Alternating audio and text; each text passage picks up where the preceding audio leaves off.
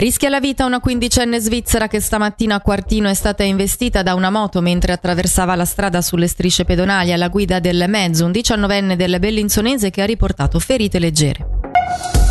Un Ticino attrattivo innalzando la qualità di vita e migliorando le relazioni tra istituzioni e cittadino. In soldoni è quanto mira mettere in pratica il governo attraverso il piano di legislatura fino al 2027 e alla prospettiva 2040. Entrambi i documenti sono stati presentati a Palazzo delle Orsoline a Bellinzona. Come sottolineato dal Presidente del Consiglio di Stato Raffaele De Rosa, però sono necessari dei conti in equilibrio.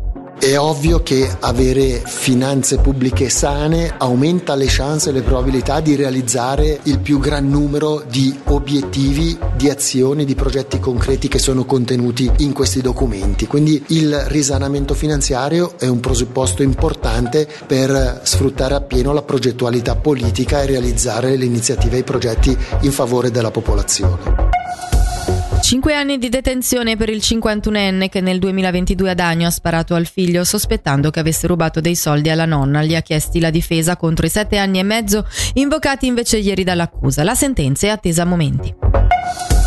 Alessandro Chiesa è il nuovo responsabile del settore giovanile del Lugano Hockey. L'ex capitano bianconero raccoglie il testimone da Marco Verder, attuale CEO del club bianconero, che ha confermato il progetto di una terza pista di ghiaccio a Sigirino per gli allenamenti. Sentiamo allora Alessandro Chiesa. Sicuramente onorato dell'opportunità, era diciamo, un piano studiato sin dal momento che ho deciso di appendere i patti dal chiodo. Eccomi qua, motivato, pronto per questa sfida.